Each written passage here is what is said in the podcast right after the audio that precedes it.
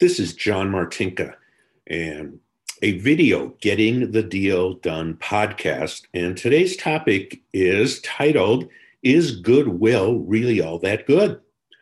Now, before we get into that subject, my background here is the beautiful island of Antigua, where normally in February, I would be there. I would be there on a Rotary project working in the schools, but thanks to COVID, we didn't go this year. So as I record this in March, I would normally just have been returning. But let's talk about goodwill, because there's a lot of goodwill in Antigua, believe me. It's just a beautiful place. So I'm going to give you a little primer on goodwill. I was talking to a business owner recently, and the question of goodwill came up, as in, what is goodwill? And I'm not going to give you a technical definition. There are books and articles that go into great detail of all of that. But for most of us, a simple definition works best.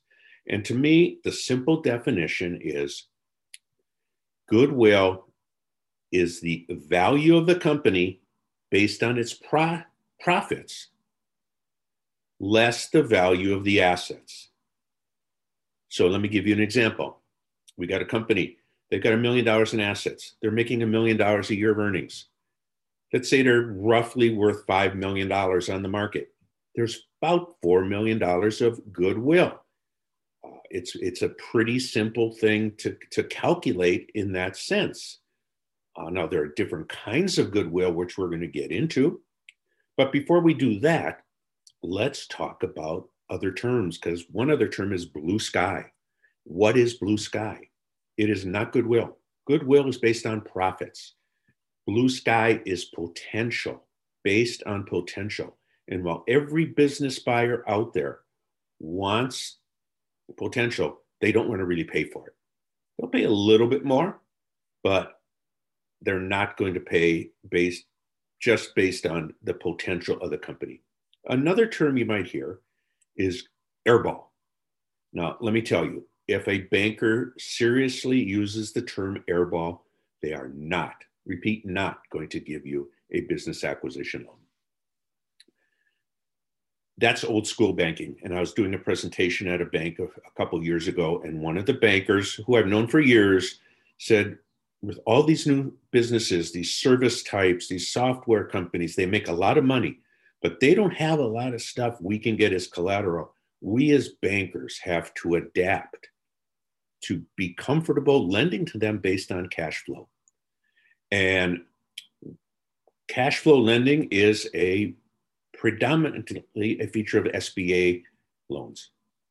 So to the SBA program, and by the way, the SBA does not make loans. The Small Business Administration guarantees a high percentage of the loan to the issuing bank, the bank that underwrites it to their underwriting standards. But they are a cash flow lender. They don't need stuff they can liquidate for the full value. Yes, they will take collateral, but they are a cash flow lender. And for small, mid-sized deals, that works great. It's a $5 million limit. But what do you do if you're above $5 million in value? Well, there's mezzanine debt, also known as junior debt, which comes at a higher interest rate because it's subordinate to the first senior debt bank loan. A seller note might be considered junior debt. But then there's also hybrid programs. So my friend Lisa Forrest with Live Oak Bank has a variety of programs. Not only are they a huge SBA lender, but they have junior debt, they have conventional debt, they have hybrids where they mix and match that they can get up to about double the $5 million size of an SBA loan. And they will underwrite them the same way. They will do cash flow lending. They may need a higher down payment than the SBA program, but they're designed for acquisitions.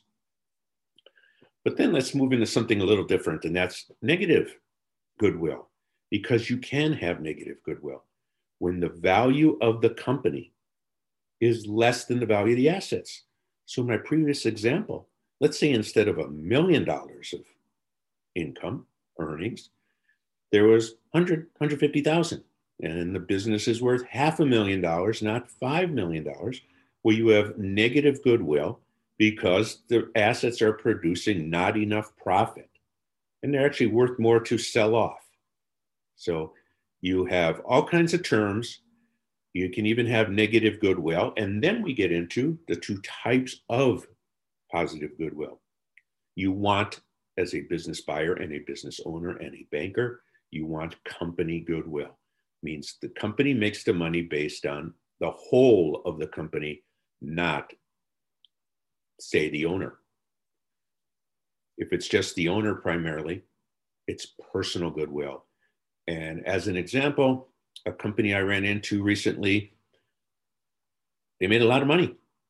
The owner was the only one who could design the products and sell the products, the only person in the company. He goes away, the company is not going to do nearly as well. So what goes into goodwill? And it's what goes into profit. So I get asked all the time, what's the multiple for that company or industry? Or I get people saying, I'd pay four and a half times EBITDA for that business or that industry. And I say, really? Would you pay 4.5 times if you knew that one customer was 75% or 3 customers were 80% of their business versus no customer concentration or no owner dependency, or if there's a key employee the company is dependent on, or maybe a supplier. Banks will check out suppliers if it's a dominant supplier to a company. So there's a lot that goes into what the company is worth, what the goodwill actually is, besides just the profit number. A trend is another one. Two companies have the same earnings based on about the same sales in the similar industry, and one's been growing at 20% a year and one declining at 10% a year. Well, you're right, they're not worth the same. So it also comes into play with the asset allocation in a buy-sell deal. There's an interesting quirk. A non-compete agreement to a seller is goodwill to the buyer. And while it's classified as goodwill, it is not capital gains to the seller. It is ordinary income. So I'm working on a deal a number of years ago, and the CPA says, well, okay, we're going to allocate the assets, and he gives a list, and he says, and $500,000 to the non-compete. And I say, are you sure you want to do that? And he says, well, yeah, it's goodwill. I said, you might want to research that. I think you're going to come back with a different number. And sure enough, he came back later that day with the old tail between the legs. And he said, yeah, okay, it's ordinary income to the seller. Let's drop that number. See, typically, I don't care if it's a $5 or $10 million deal, the value of the non-compete in the deal is going to be $5,000 to $10,000 because of that ordinary income thing. And attorneys have told me it has no bearing on what the settlement could be if there's a violation of the non-compete.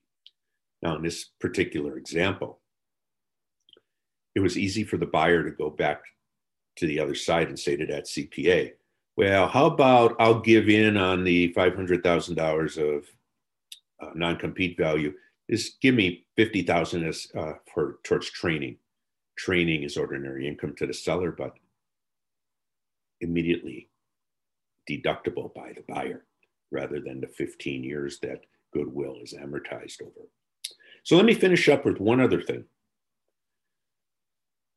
My CPA friends tell me there are very few reasons, good reasons, for a small mid-sized business to be a C Corp, or what we would just call a regular corporation, versus an S Corp, or what used to be called, small corporation, small business corporation. They're taxed differently. And upon the sale of a business, if it's an asset purchase, which most business buyers want because then they are not inheriting all the legacy of the company over all the years, and they also get to then write off the goodwill over 15 years, amortize it, that you don't get to do with a stock sale, there's double taxation to the seller. And if it's a small enough deal and I don't know what small enough means these days, but let's just say it's under $4 or $5 million. You can have the buyer purchase the assets up to basis, no tax, and then purchase the personal goodwill directly from the owner, and then amortize that over 15 years. And the seller gets the capital gains treatment. If it gets a too big a deal, if it gets up easily over 5 million, I would say at this point, you're going to run into problems proving that the seller was that important to have all that personal goodwill. And if you want to research that, just Google Martin Ice Cream Case with the IRS, and it goes into detail about how that works. So back to the title of this podcast. Is goodwill really all that good? And the answer is yes, definitely it is good. In fact, you might even say goodwill is great because it means there's a lot of profits. Thanks for watching. This is John Martinka. And if you would like to reach my friend Lisa Forrest with Live Oak Bank to talk about their variety of programs for business acquisitions, you can email her at lisa.forrest, that's Forrest with 2 R's, at liveoak.bank. Again, lisa.forrest at liveoak.bank. Again, John Martinka, thank you for watching, and stay tuned for more editions of the Getting the Deal Done video podcast series.